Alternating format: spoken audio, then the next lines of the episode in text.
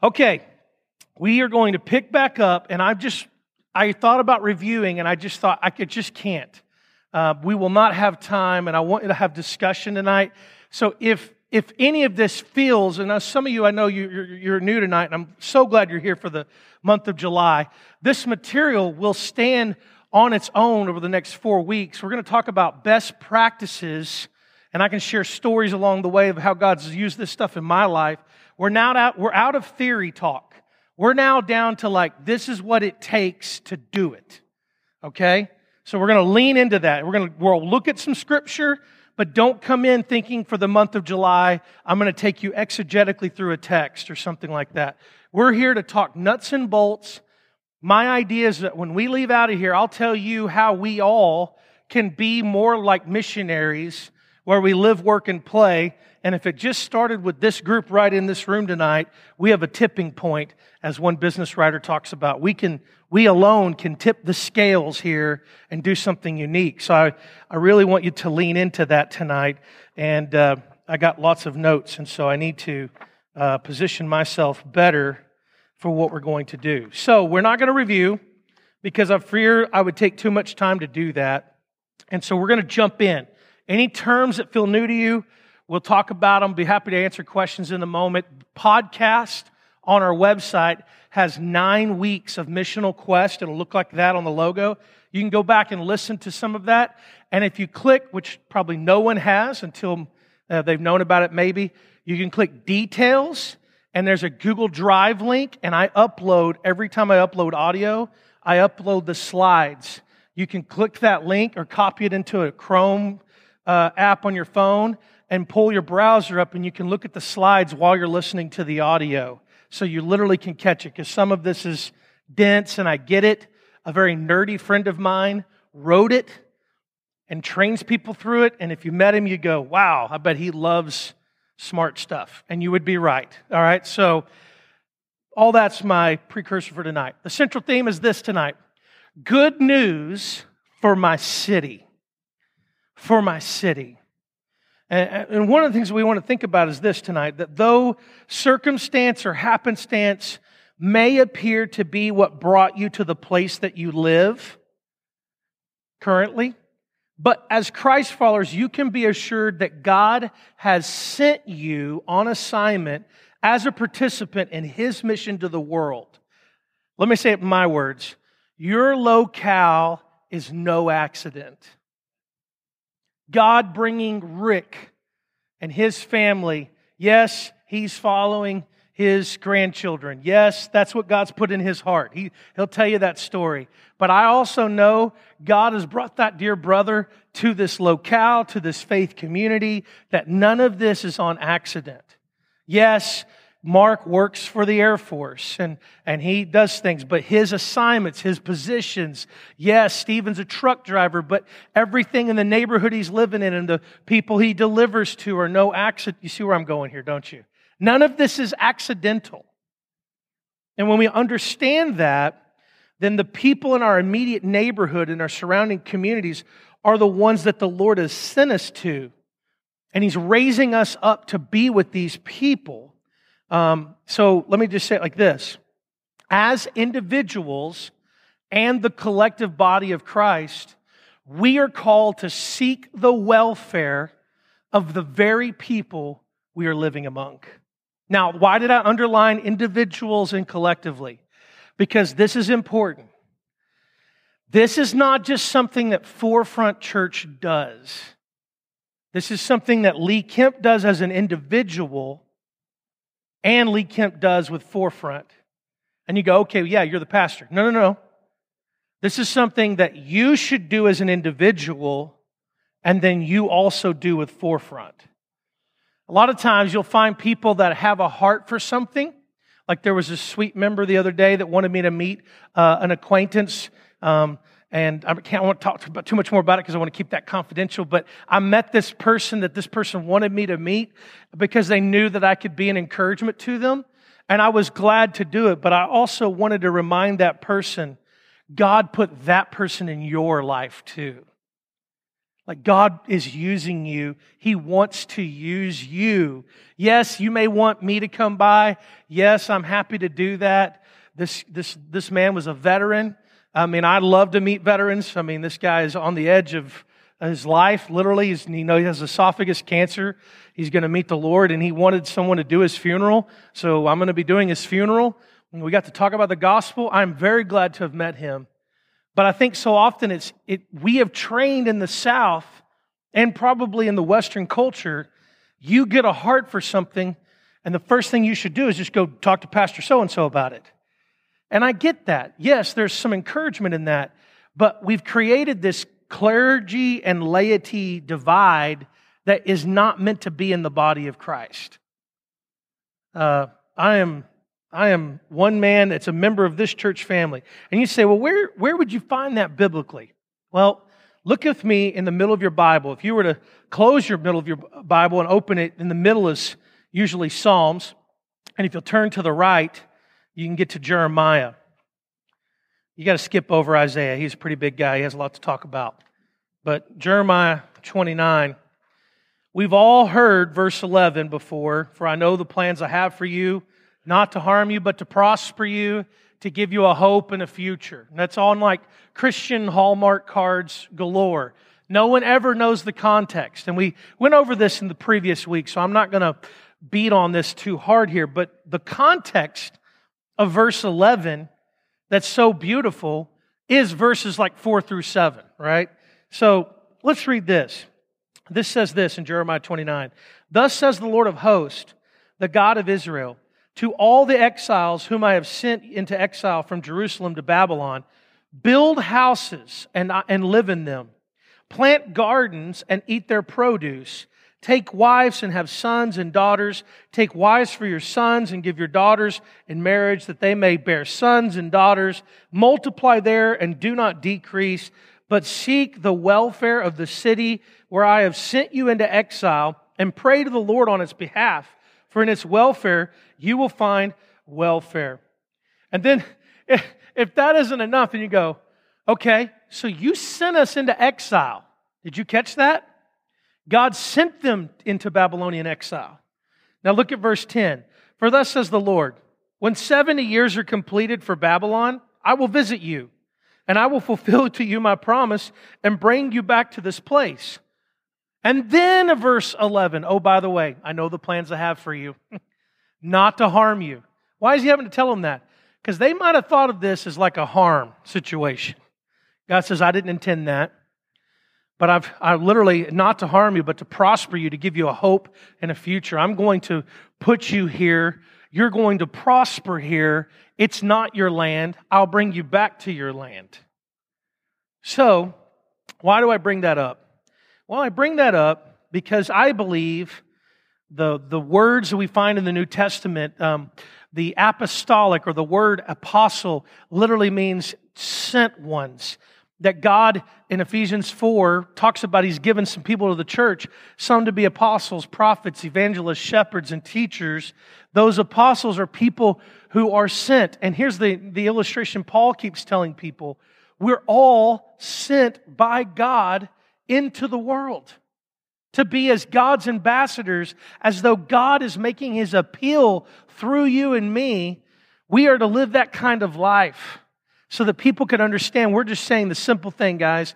Listen, be reconciled to God because God is moving through his son Jesus. The thing is, most of us view our neighborhoods and cities as little more than places that we live.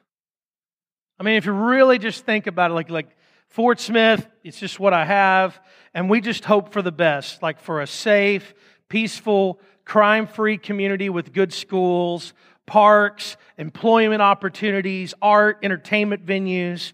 But a missional person sees his neighborhood differently.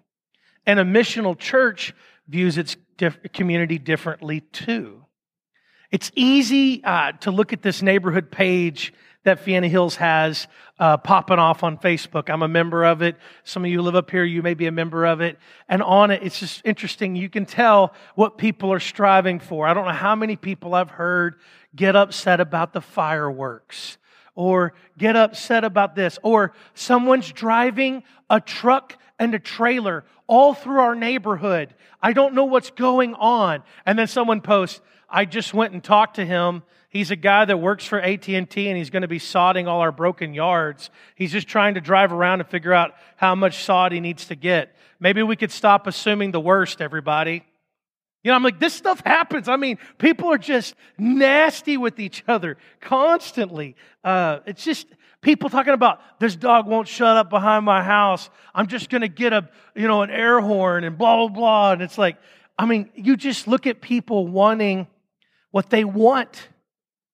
And here's the thing I want to encourage you with we're not meant to join that kind of chatter. We are meant to observe it look at it, and get to know the neighbors and the people around us. We are meant to crack into this.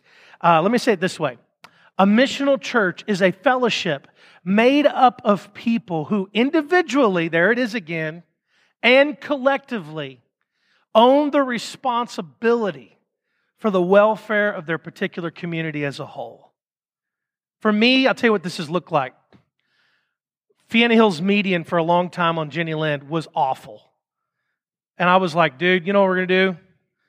We're going to go weed eat it. Stephen, at this time and season, was interning and serving uh, with me alongside me on mission here at Forefront in that season that God was going in. And we were out there weeding, man. That's what we did. Why? Because we saw something we could sit around and complain about. But you know what? I've got a weed eater, I got a blower. You know what it started doing? It started getting other people to care about it it started getting the, the POA to care about it. Started people realizing, like, why is the pastor of the church up here out there blowing the curb off and weed eating? It was a way for me to not be say I want to be seen. It's like, it's just, man, I'm going to find that problem and I'm going to go fill it. Why? Because actually I like to weed eat. Right? So until I was done with it, and then I was like, ooh, let's, let's forget about this. This is a lot. And then I inevitably would find myself back at it. If our hopes of becoming a missional church are to be realized, we must open our eyes to be missional people in the very places we live and we frequent. This begins with the street you live on, which is your most immediate mission field. And these pathways then stretch out to towns, cities, and corridors of residential and commercial activity. Here's what I like to insert the grid of shame. Let's take a test tonight. You can draw this. You may not have that pretty of a neighborhood, right? Like where you have a house behind you, beside you, you know, but you get the general gist. You have your own grid of shame you could draw. Usually it's the eight houses near your house. And here it is. Do you know their first names? Usually people do pretty good here, right? How many could say, man, I know first names? Right? Good. Yeah. You go like, that's, that's Joe, that's Joanne, there's, there's Bob, there's, you know, all this. But then last names start to go down, right? How many of us know last names? First names and last names. Got it, right? Then it goes into something unique. If it, what I mean by that is you have to have had multiple conversations to have discovered something only people who have done that know about that family. For, for me, how I know you know me as if you know about my son's PKU disease, right? You would know he has a blood disease. You would know we don't eat, uh, he does not eat bread, cheese, milk, pasta, or any kind of meat. Like, that's a very unique thing. So, that would be is there something unique? Have they been in your home? That's question number four. Have they been in your home? How many you could say all of my eight have been in my home? Yeah, even I can't because I've, I've moved to the church. I've had lots in my home, but not all eight. And then lastly, have they reciprocated it and you have been in their home? This is practical because we talk about we're going to reach the neighborhood for Christ. Hey, bro, do you even know their names? like, do you even know their last names? Are you literally going to have it in the phone? Like, I still have Zach Kruger as Zach Young Life Guy in my phone. Anybody do that? You save numbers in your phone, and that's how you do it. Oh, Daryl, uh, lumber salesman dude, right? You know, or or I'll be like, so and so, old guy, right? Like, I mean, all I, like, all I know to do, so that if they text me, I'll go, oh yeah, that's the old guy. Oh, oh yeah, that's the crazy lumber guy. Oh yeah, that's my whatever. That's what we tend to do in kind of like perpetuity with our neighbors. You deserve to give God's best to your neighborhood and learn names. When I, I'm so intentional when we first moved, one of the things I'll try to do is I keep a little journal page in like the kitchen cabinet. Because one, nobody puts paper in the kitchen cabinet, like that'll stay there. And I have to draw a grid and I have to get that intentional. Okay, Frances Williams, sweet lady living with her daughter Jessica. Okay, you know, I start keeping that in my log. Maybe you're sharp and you don't need to do that.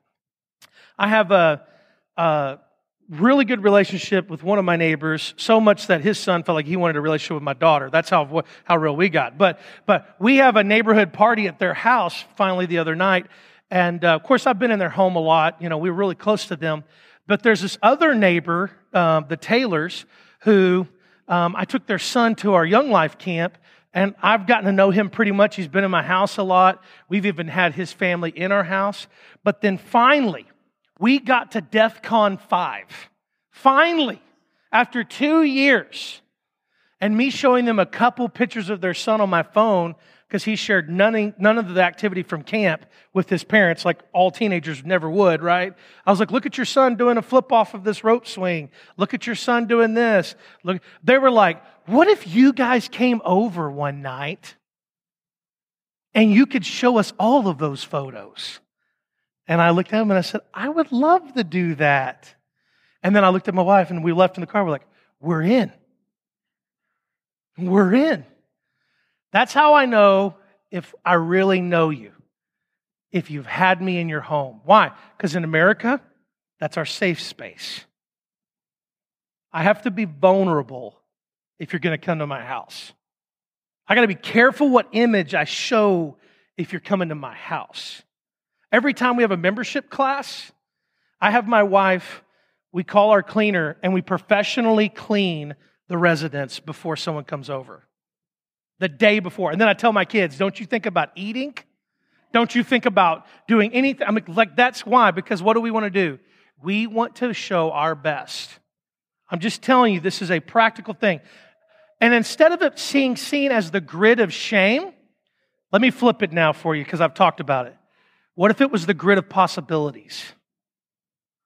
Hey, God, how can I be like you in my neighborhood? God, give me this opportunity to fill out this grid. That's where it starts. Imagine if every forefront member, wherever they lived, just did this one thing. And imagine the residual impact that could come from that. So let's talk about seeking the best for our city. When we make conscious, committed decision on a daily basis to seek the best for our neighborhoods and our cities, life flourishes not only for us, but for the lives we touch. And no matter how we reach out, even if it seems small, and this is the phrase I want you to hear, our cumulative actions become proportionally significant. What I'm telling you is by being a friendly, kind, peaceful person, who cares to be intentional and learn names, unique things, opening hospitality to them, receiving hospitality from them, we now have to do this. I don't know if anyone's seen the movie Failure to Launch, but in the movie Failure to Launch, Matt McConaughey movie, uh, this, uh, I forget her name, she decides that her company, what she'll do is she helps parents who want to get these 30 somethings year old kids out of their house and their boys that won't leave the house. And the whole movie, the premise is she's going to get Matt McConaughey out of his house. And one of those steps, she says in the movie, she says, he's got to help me through a crisis. And so she, she mocks up this dog who's about to die. She brings him to the vet office. She pretends it's her dog. And then literally she's crying and weeping. And then he walks out and she's like, Can you just give me a minute? Yeah. And he walks out. And then it's just her and the vet. And she's like, So whose dog is this? You know, and there's this moment, She staged the whole thing. But when she goes back out to the lobby, Matt McConaughey has to console her. Here's what I'm trying to tell you don't think you've got to be the hero all the time. We have to let our neighbors into our lives. If you've got a problem and your neighbor can help you, don't think, well, I'm here to be the Christian witness. I can't be vulnerable and show myself to need them. That's malarkey. Call the neighbor. Uh, how I got to know Matt one time when we were first moved here, I was like, man, Matt, do you have a shop vac? And he's like, uh, yeah, I do. Why? What's up? We just had so much sewer back up in our residence over here, and I think I could use an extra shop vac. Dude, I'll come over and I'll help you. He literally came over and helped us with one of the most vulnerable things you can find yourself with sewer backup. And I'm telling you, without being too piffy, I'd like to be more piffier. If you don't let the neighbors help you handle your, then you're going to miss it. Then you're going to miss it. Be vulnerable. Be opening up. Be involving into these things. One lady, Johanna somebody, that last name is something, she says this about God's people. She says, when in choosing Israel as a segment of all humanity, God never took his eye off of the other nations.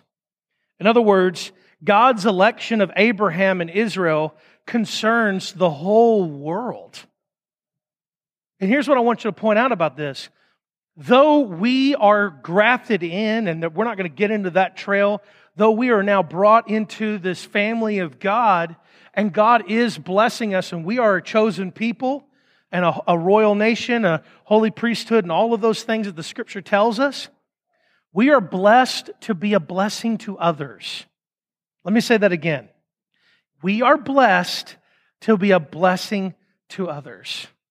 So, as God's missionary people, the sent ones, it is incumbent upon us to constantly ask missionary questions. Let me give you an example of these. Some questions we should be asking would be um, How would a missionary live on my street? What would he or she notice is missing here? Who are the poor, marginalized, and hurting in my neighborhood?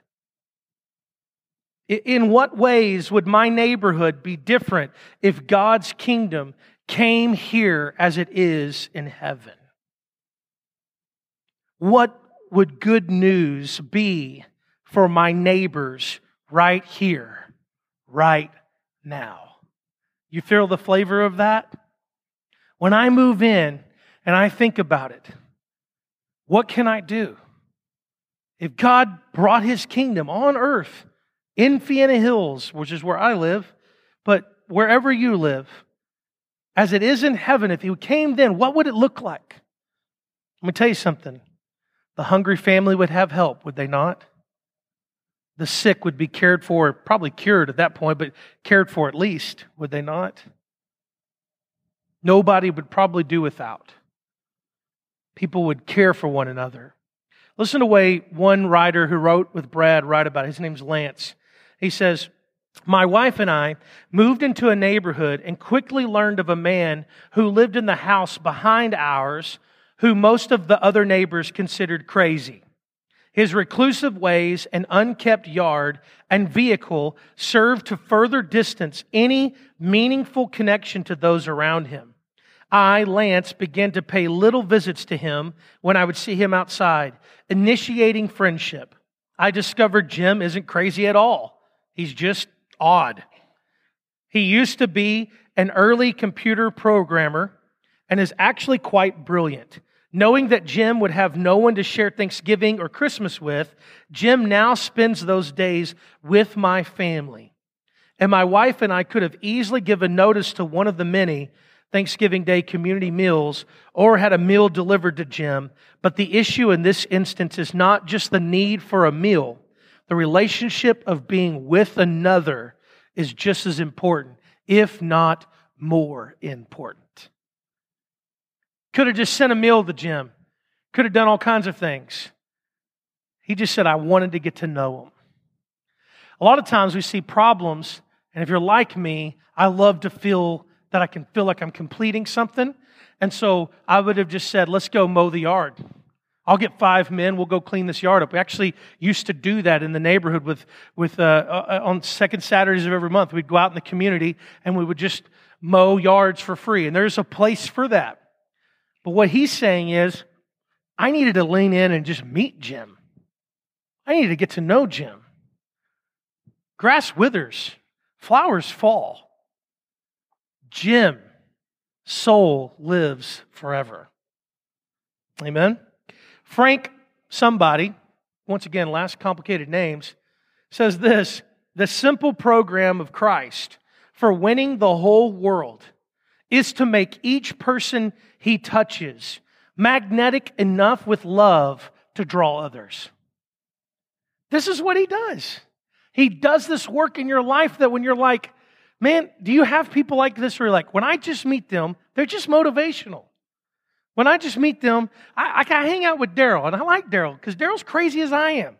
And, and if I get to talking to him, and the reason I need to pray with him is because I pray with some people, but I like praying with him because he's really chipper and wild and audacious and kind of like I am at heart. And so if I'm feeling down, I need that. We need to be magnetic with the love of God in our hearts. Now, you may not be extroverted like I am. Then introverted will look It'll look similar, it'll feel similar, it just won't look the same. The mechanism of that will be different.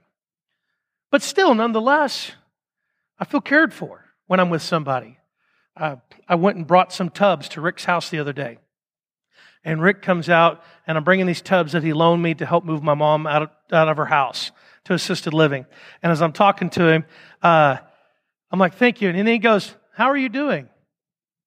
And I could tell he was just genuine. And I was like, uh, me or my mom or what? And he's like, How are you doing? It was just kind of like, Wherever you want to go, bud, I'm right here. I think so often we just we miss the thoughtfulness to just slow down in the moment. We're all usually really busy. We got things going on.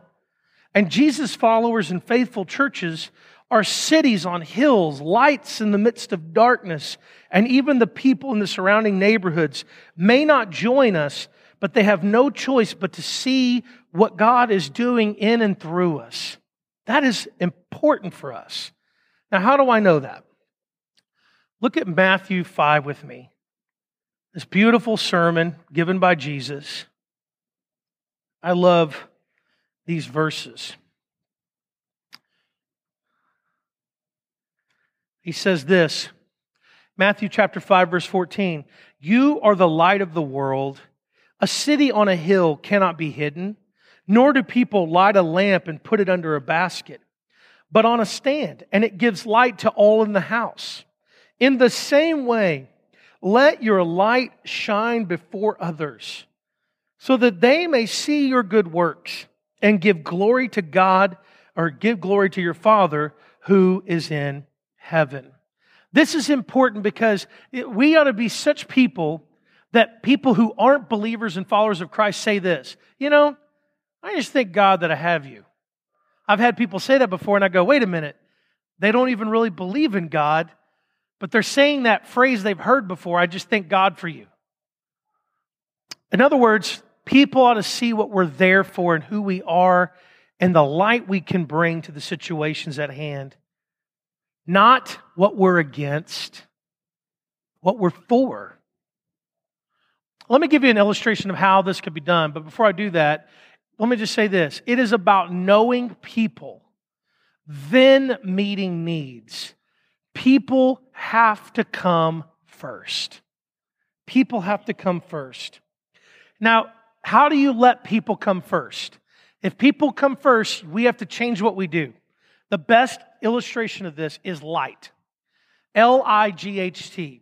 And we're going to break it down because the fonts on the TVs aren't capable of doing this.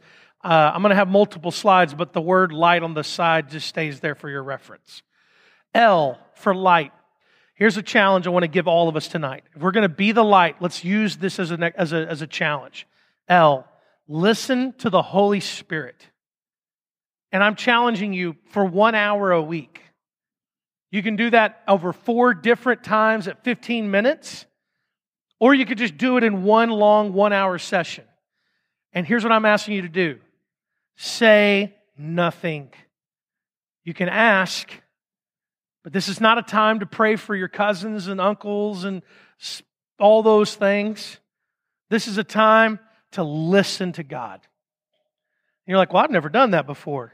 I am double dog, nope, triple dog. Now you got to do it. Triple dog daring you to listen to God for an hour. And if you find that awkward, you can also do it in a public setting. Just don't be creepy in that setting either. But sometimes it's helpful to go to a busy place and just listen to the Holy Spirit. I don't know if you've ever done this, but go to like the mall or something that's real. The mall's hardly popping off anymore, but go somewhere public and sit there and, and ask. I've done this before, Lord, what are these people going through in their life? And then I just start watching. And then I, then I engage in conversation. You'd be surprised. I invite others to share a meal. This could be at your house, but that's risque, as we've already talked about. This is my no-no square. You want to make your house the no-no, right? This is the this is what but listen, you can be vulnerable or it can be public. You can go to a restaurant, do whatever. Three meals. But three meals, and here's what I want to challenge you with. One with someone in the faith, one with someone that's not in the faith, and one from either category. You see, missionaries would meet with believers, would they not? Yes, they would. But they wouldn't only meet with believers, would they? No, they wouldn't. And one out of either, you have 21 potential meals. I skip breakfast, you still have 14 opportunities right? And then if you really need me to meet with you, I'll meet you in the morning. We'll have breakfast, okay? But there's 21 meals. I'm only saying take away three for the God's purposes of doing something. Challenging? Maybe, right? G, give a blessing three times a week with the same genres one that's in the faith, one that's not in the faith, and one out of either category give a blessing. This could be an email, but I don't even know if anyone emails anymore. It could be a messenger thing. It could be a voice thing. If you're just literally not wanting to type, you could do a voice recording. You could do whatever it looks like. You could call them. You could, you could buy something, but it's not really supposed to just be something that's bought. It could be. But you're finding a way to give a blessing to three people one that's in the faith, one that's not in the faith, and one out of either category. H, hear from the Gospels daily. It's cool to have a Bible reading plan, uh, you know, that takes you different places. There is something about reading some section of the Gospels, Matthew, Mark, Luke, and John, that help you take on the heart of Jesus. And you'll find yourself quoting all these examples of Jesus when you're talking to people because you just hear from the Gospels every day. You'll find yourself talking like Jesus. Because why? You've heard Jesus every day in your life. We always talk about being Christ like, but we go to like Pauline parts of the New Testament, which there's nothing wrong with that. It's the New Testament. But there's this section in the New Testament that literally quotes Jesus often. It's called the Gospels. So if we're going to be Christ like, go and read Christ's words. All right, number T, take inventory of the day. How did I respond to the leading of God today? And you have to ask the, the second one How did I resist the leading of God? And I'm telling you, those are hard ones. The other day, I was at camp. Stephen will appreciate this. And I've been almost traumatized over history past about people and what they believe about prayer, healing, and all these things. And I've, we've went through these things with people that left our fellowship because we're not Holy Spirit enough, or, you know, all those things that we've experienced in history past together, long time ago, all the way back to 2013, doing this thing together. But I was at camp and I felt the nudge of the Spirit of God say, there's a, I looked over and I saw this boy at camp hurting on his ankle really, really bad. Hurting real, real bad. And you could tell the person there didn't really know what to do. She was like, I don't, uh, band aid, you know, like it was this moment, you know, we're going to get someone that knows more of what to do here. And the Lord said, I want you to go over there. I want you to pray for his healing. And I was like, Lord, I want to go to dinner so bad.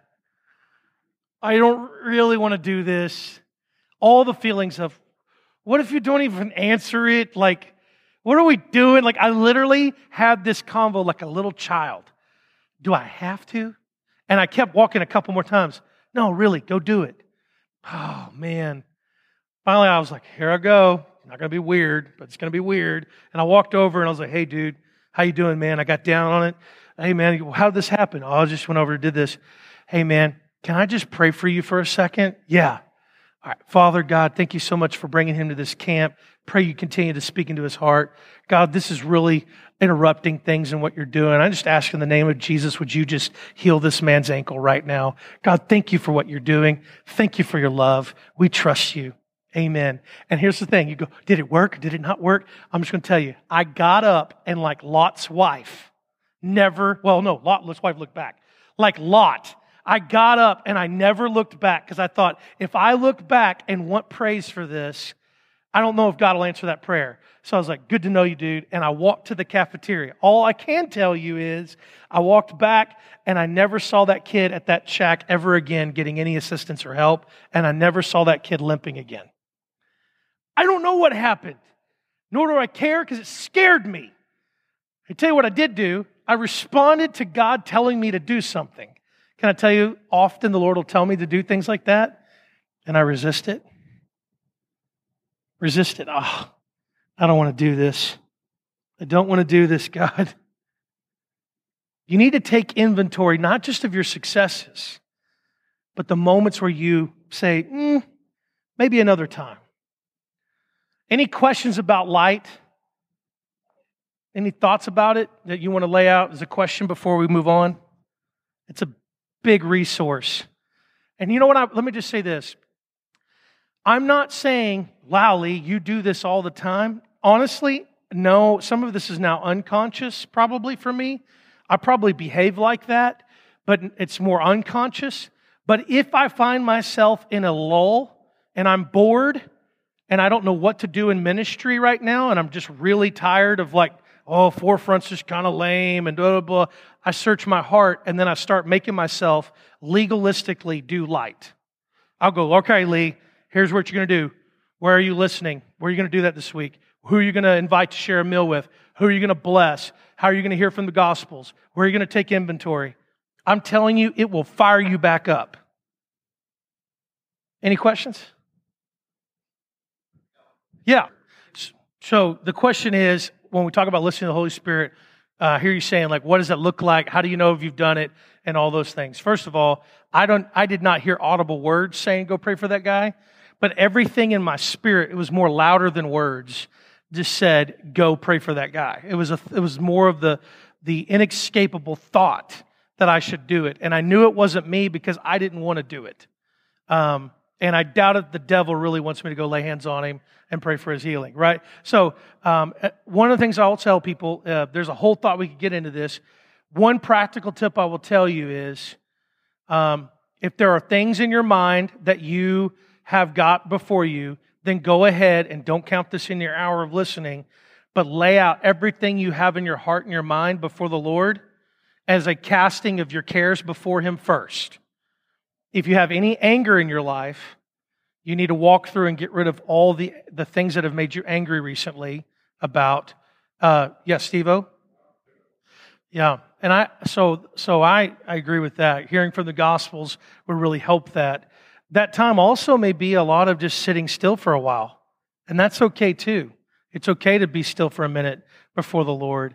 The other thing I will try to do is I will, I will get a notebook and a pen out and I'll just say, Lord, what is it that you want me to know and encouragement about whatever issue I'm praying about? And then I will clear my mind for a minute. And every thought that I comes to my mind or a verse or anything of that nature that comes up, I journal it down. And as I journal it down, later on I'll look back. And here's what you should always do. If you're asking the Lord to speak to you, you need to ask, is what I heard line up with the Bible? And so a lot of times I will go back and I will I will pull the scriptures and I'll make sure what I felt like what wrote down actually feels biblical. And then I will take that as an encouragement for the Lord. A lot of times I will think of, a lot of times we go, you know, it just feels like I'm encouraging myself. You know, David, King David incited himself in the Lord. There's nothing wrong with that either. There's nothing wrong with your spirit being encouraging to your spirit. Uh, we are temples of the Holy Spirit. There should be something magnificent about that. And it's about reflecting and meditating on the hearing of the word of the Gospels. And then, Lord, what do you want me to know from this text? And allowing yourself to receive it and hear it. More that could be coached about that, but that's a good way of at least starting into it. Yeah, Mark. So this is the per, yeah, this is this is a not a, uh, a thought process, a conscience. This is the third part of the Trinity, right? Is what you're saying. Yeah, you're hitting a good point. So, a competent, resourced missionary can react quickly to the needs. But the thing I want to put a caution in there for us is that I think I put this in here.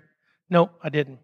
Uh, we could meet needs without meeting the people, and that's a detriment. That's what I want to say here. You, you can easily go in and meet a need. Uh, one missionary talks about taking care of the poor, and if you go in there just feeding people and not getting to know them, you can feed them until the cows come home. Jesus said, The poor you will always have with you, but relationships need to be bought into that. Um, and that's what we want to see as we look at this. Moving forward, the church is not the kingdom of God, it is an instrument or an entity within the kingdom of God. See, often we've heard pastors say Sunday's the Super Bowl and we make church important. Church is important, but we are a part of something much bigger than Forefront Church or any of the churches in Fort Smith. We are a part of the kingdom of God where God is seeking and saving the lost. Let me say it this way we are God's tangible expression of how he feels about the world. So, for most Christians are overwhelmed by what they believe to be their own lack of talent or gifting or expertise to help others, the good news is that none of us have to have all the answers or all the resources or all the solutions. That is one of the things that makes community so colorful and creative. Let me quote uh, one guy. He says this about developing vibrant communities. He says, We begin to see the neighborhood as a treasure chest. By opening the chest and putting the gifts together in many different ways, we multiply the power of its riches. Think of the street you live on. Consider the homes on either side of your house as they stretch in both directions. Think of the houses on the other side of the street. It would amaze us if we really knew the gifts and talents of the people living in those homes, not to mention the resources contained in their garages, sheds, or houses themselves. And so the tragedy of dysfunctional families and neighborhoods is that the potential gifts of their members are never given. One of the things I try to echo to Fianna Hills is this continually. We have all the things we need in this neighborhood to make this neighborhood great. We have, as Mark tells me, we have all the things we need as Forefront Church, within Forefront Church, to do what God has for us, at least to start doing what God has for us to be right now. The problem is we lack it. We lack actually giving those things because it takes us having to be more vulnerable. The last slide before, before questions. The road to loving our neighborhood and cities, it can begin as a treasure hunt. This doesn't have to be a laborious thing that we have to do that becomes drudgery and we just get all disappointed and all disgruntled about and feel guilty over and like, well, it better be light because Lee said light. I better go blah, blah, blah. Oh, got to do that grit of shame. Preacher just lost his mind tonight. You know, like there's a lot. These are, these are things that should turn us to the idea of the treasure hunt. The idea that when Jesus was seeking saving the lost, imagine when he was selecting the 12.